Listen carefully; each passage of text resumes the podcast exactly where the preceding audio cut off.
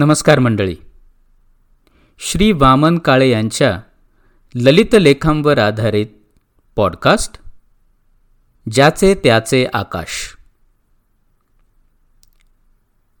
ज्याचे त्याचे आकाश. लेखक श्री वामन काळे. निवेदक विद्याधर काळे. ज्याचे त्याचे आकाश. आजच्या एपिसोडचं नाव आहे आम्ही कोण? आम्ही कोण? आम्ही कोण म्हणून काय पुससी? आम्ही असू लाडके देवाचे. दिधले असे जगतये आम्हास खेळावया. शंभर वर्षापूर्वी कवी केशवसुतांनी आम्हीची ही अशी ओळख करून दिलेली आहे. हे आम्ही म्हणजे कलावंत. तो सृजन आहे. तो नवनिर्मितीची सृजनशक्ती धारण करणारा आहे. कलावंताची साधी सोपी व्याख्या आपण अशी करू शकतो की जो हे जग आणि जीवन सुंदर आणि आनंदी करण्यासाठी जगत असतो. मग तो कवी असेल लेखक असेल चित्रकार असेल शिल्पकार असेल संगीतकार असेल शिक्षक असेल शेतकरी असेल डॉक्टर असेल किंवा नवनिर्मिती करणारा कोणीही प्रतिभावंत असेल. त्याच्या निर्मितीतून हे जग सुंदर आणि आनंदी होत असेल. पूर्वी आपल्याकडे एक वाद होता. कलेसाठी कला की जीवनासाठी कला? पण हा वाद आता कालबाह्य निरर्थक ठरला आहे. आपल्या जगण्याचं कोणतंही अंग जीवनापासून वेगळं करताच येत नाही. आपलं जीवन हे एखाद्या वृक्षासारखं आहे. त्याच्या जमिनीतील मुळापासून ते त्या मातीशी जोडलेलं असतं. त्याच्या फांद्या पानं फुलं हे सारं त्याच्याशी निगडीत आहे. त्याचंच अंग आहे. वेदांनीही हेच सांगितलं आहे. तत्वमसी या जगात जे जे आहे ते ते सर्व तू आहेस.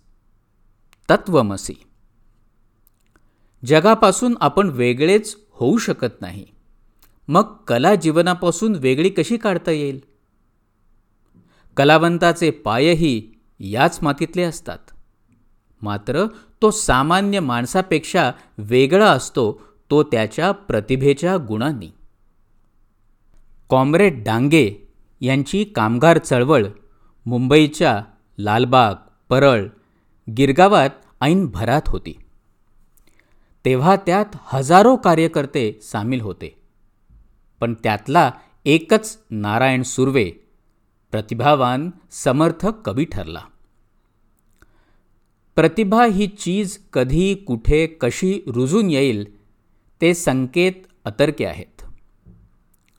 जन्मतःच हा जीव त्याच्या मातेनं त्याला रस्त्याच्या कडेला सोडून दिलं आणि याच कामगार वस्तीतल्या कुण्या सुर्वे दाम्पत्यानं त्याला आईबापाचं नातं दिलं.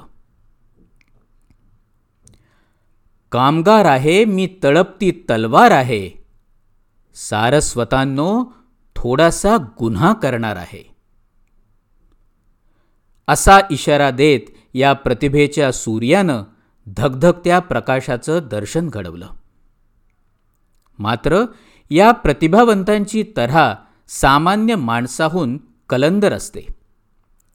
ते म्हणाले कवितेऐवजी रद्दी विकली असती तर बरे झाले असते. कवितेऐवजी रद्दी विकली असती तर बरे झाले असते. निदान देणेकऱ्यांचे तगादे तरी चुकवता आले असते. पण तसे झाले नाही. आम्ही शब्दातच इतके नादावलो बहकलो. पण तसे झाले नाही आम्ही शब्दातच इतके नादावलो बहकलो. तसे झाले नसते तर कदाचित इमलेही बांधले असते. तसे झाले नसते तर कदाचित इमलेही बांधले असते फियाटच्या मऊ गादीवर बसून वाऱ्यालाही गुलाम केले असते. जमलंच तर गावात चार कारखाने बांधले असते. पण बाप हो तुमच्या व्यथांना शब्दात अमर कोणी केले असते? जन्ममरणाच्या प्रवासात आम्हाशिवाय सोबतीच कोण असते? चला बरे झाले. आम्हाला कवितेतच खराब व्हायचे होते. मनमोहन हा असाच एक अवलिया कवी. लोककवी अशी उपाधी त्यांना प्राप्त होती आणि ते म्हणत असत माझ्या सदऱ्याला चंद्र सूर्याची बटणे आहेत. श्री ज. जोशी हे गेल्या पिढीतील एक दमदार लेखक कादंबरीकार कथाकार म्हणून त्यांनी मोठा लौकिक मिळवला. मध्यम वर्गातला कारकुनी करीत आयुष्य वेचणारा हा माणूस. मध्यमवरीय स्वप्न मर्यादित आकांक्षा काटकसर भित्रेपणा असहाय्यता यांनी बेतलेले आयुष्य. रेशनच्या रांगेत उभं राहण्यातच बरंचसं जीवन व्यापलेलं.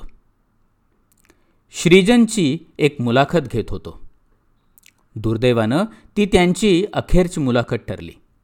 नंतर थोड्या दिवसात त्यांचं निधन झालं. मुलाखत ऐन रंगात आली होती. जोशी बुवाही ऐन रंगात आले होते. मुलाखत सुरू झाल्यापासून माझ्या मनात एक प्रश्न दबा धरून बसला होता. श्रीज हे पुण्यातले सदाशिव पेठी माणूस मध्यमवर्गीय डबक्यात संसार केलेल्या या माणसाची स्वप्न काय असतील? सत्ता पैसा गाडी बंगला नोकर चाकर चैन याचं आकर्षण कोणत्याही सामान्य माणसाच्या मनात निदात स्वप्नात तरी असणं अपरिहार्य ठरतं.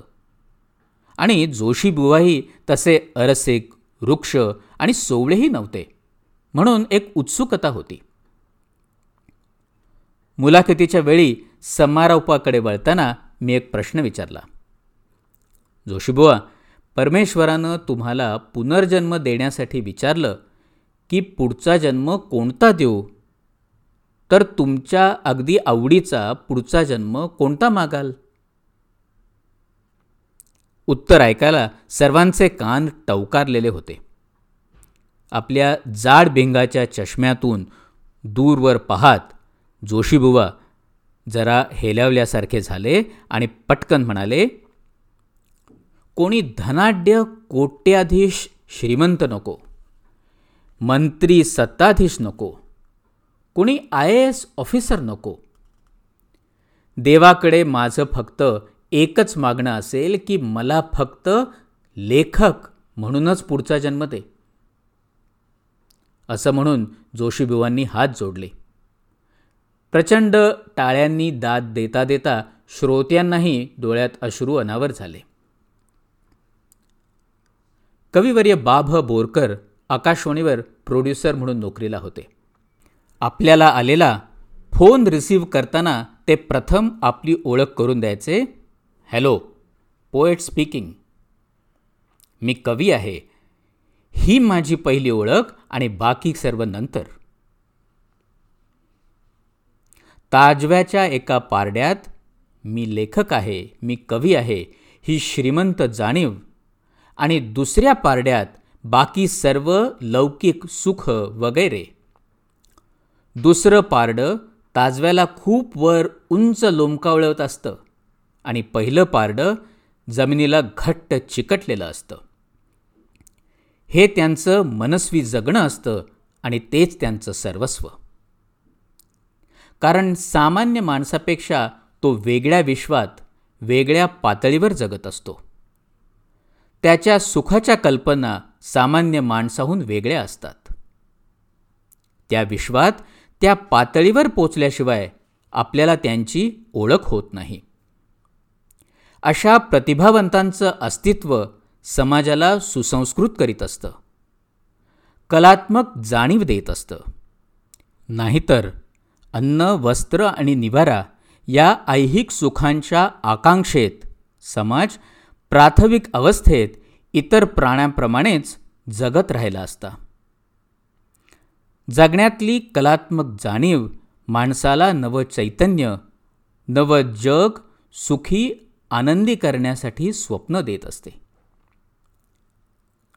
नाहीतर हे जग आणि जगणं वृक्ष कोरडं बेचव झालं असतं.